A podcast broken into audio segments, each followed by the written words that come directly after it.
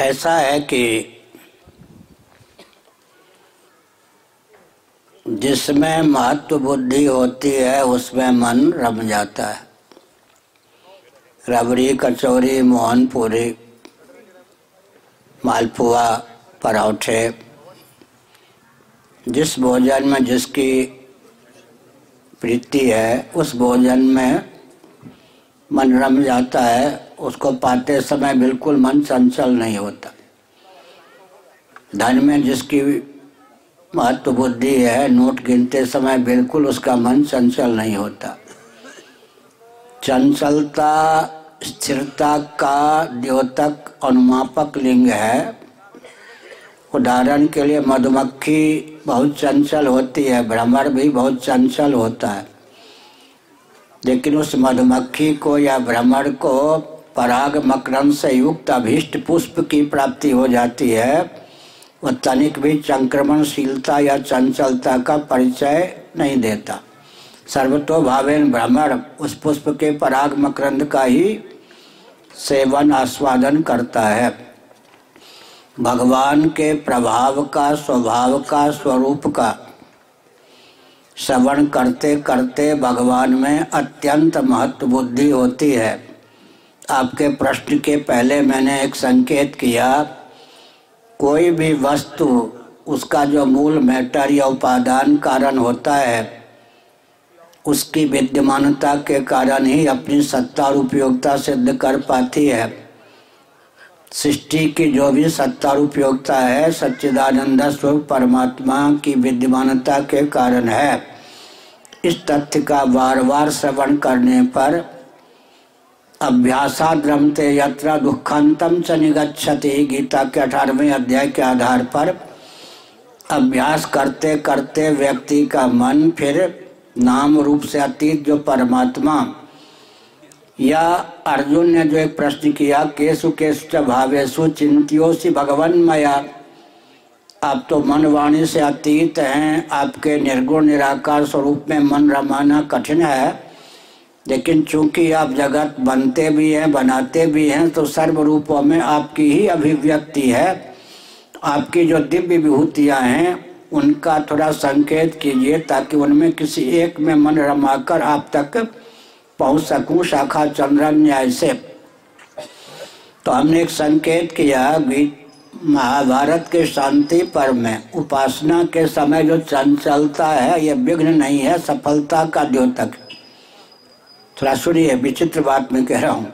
भीष्म जी ने बताया, भगवान का जब चिंतन करते हैं, उपासना करते हैं तो तरह तरह का मनोराज्य होता है। असफलता का नहीं, सफलता का द्योतक है। उदाहरण मैं देता हूँ। पचहत्तर दिनों से किसी कमरे में झाड़ू पोछा न लगा हो मकान मालिक, कमरा का मालिक बंद करके बाहर चला गया हो। पचहत्तर दिन बाद आया हो। तब उसमें जो झाड़ू पोछा लगावेगा तो धूल उड़ेगी या नहीं? वो सफलता है या असफलता? असफलता है कि सफलता है ना? लेकिन अगर केवल झाड़ू लगाएँगे तो आँख को भी धूल खराब कर देगी। नाक तक के माध्यम से अंदर पहुँच जाएगी। तो विधा क्या है? पानी लुढ़का देते हैं, फिर नारियल के झाड़ू से रगड़ रगड़ कर उस धूल को बहा देते हैं। फिर भी आपको धब्बे दिखाई पड़ेंगे। सीमेंटेड भूमि है तो उसको फिर और रगड़ते हैं सर्फ इत्यादि से। फिर अगर दिन में पाँच बार झाड़ू पोछा लगे तो लगता है गंदगी है ही नहीं। तो मल और विक्षेप, मल और विक्षेप माने वो जो धूल जमी हुई थी, वो कमरे के लिए मल है। झाड़ू देने पर उड़ती है, वो विक्षेप है। जब हम भजन करते हैं तो जन्म जन्मांतरों के जो संस्कार, वासना जिसको कहते हैं, अंतकरण में विद्यमान है, वो मल है। भजन के समय विक्षेप माने उभर होता है। वो जाने, भागने का उपक्रम करता है। हम समझते हैं कि इसने परेशान कर दिया। तो अभ्यासा द्रमते यत्र दुखांतम च निगच्छति। वहाँ पर धैर्य पूर्वक उसको असफलता न समझकर अब हमने कहा कि केवल झाड़ू लगावे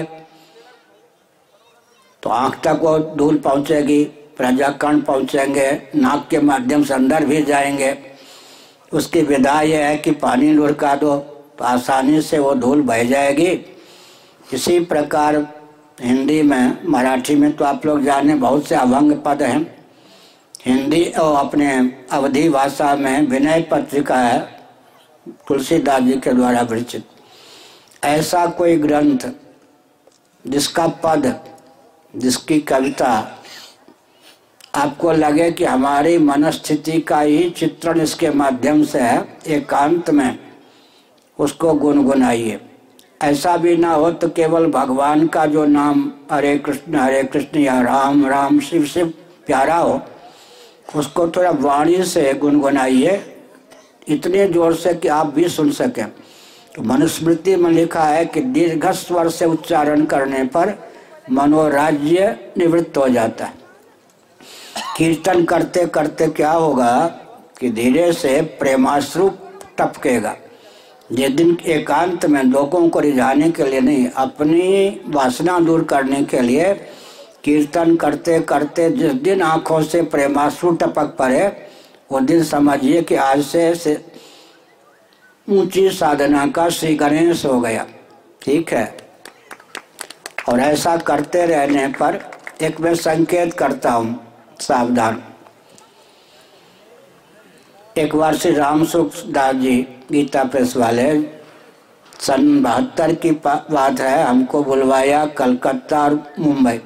गीता पर वो लिखना चाहते थे हमसे परामर्श लेने के लिए। उस समय में इस पद पर नहीं था, बहत्तर की बात। जब बम्बई गया तो उनके साथ वाले महात्माओं ने कहा, आपको बम्बई घुमाऊं? मैंने कहा, मैं तो दिल्ली में लाल किला के पास राष्ट्रपति भवन के पास ही रहा हूँ। लेकिन मैं किधर इधर उधर झांकने वाला नहीं हूँ, पढ़ने लिखने वाला हूँ। मुझे बम्बई घूमना नहीं है। उन्होंने कहा कि आपका नाम ले लेंगे तो मुझे घूमने के लिए कार मिल जाएगी। तो आपको कोई ख़राब जगह नहीं ले जाऊँगा, इंडिया गेट ले जाऊँगा। और भी अच्छे अच्छे स्थान पर। मैं कहा अच्छा चलो। संत लोग थे अच्छे। तो वो एक मछलियाँ जहाँ पाली जाती हैं, वहाँ भी ले गए मुझे। वहाँ मैंने देखा कि लिखा था, खारे जल की मछलियाँ। एक जगह लिखा था, मीठे जल की मछलियाँ। तो मैं तो बचपन से दार्शनिक स्वभाव का हूँ।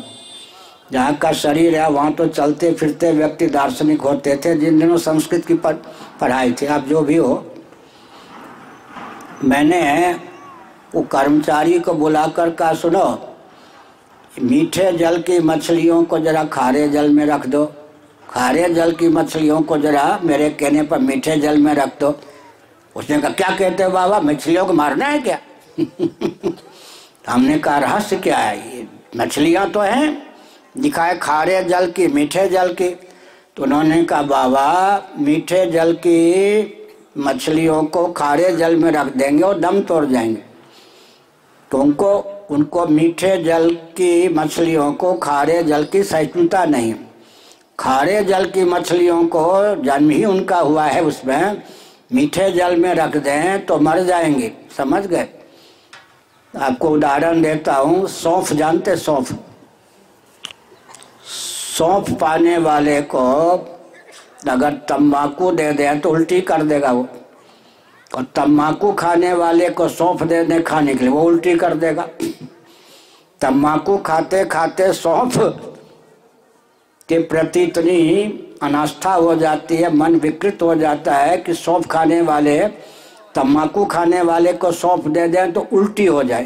तम्बाकू न खाने वाले, सौंफ खाने वाले को तम्बाकू दे दें, उल्टी हो जाए। जन्म जन्मांतरों से खारे जल में, संसार में रमण करते करते यह स्थिति हो गई है, भगवान करवे लगते अभ्यासा द्रमते यात्रा विश्वास करके समझ गए। धीरे धीरे धीरे धीरे हिम्मत ना हार कर। और वही भगवान का एकांत में नाम ले कीर्तन करे और भगवान से प्रार्थना करे कि मैं बिल्कुल निर्बल हूँ, आपकी अनुकंपा के बिना आप तक पहुँच ही नहीं सकता। तो धीरे धीरे प्रेमाश्रु जब टपकने लग जाए, समझ गए कि भगवान के राज्य में उनकी प्राप्ति का मार्ग प्रशस्त हो गया। भगवान से जगन्नाथ से हमारी बात प्रार्थना है कि आप जैसे निश्चल व्यक्ति की साधना द्रुत गति से आगे बढ़े। एक ही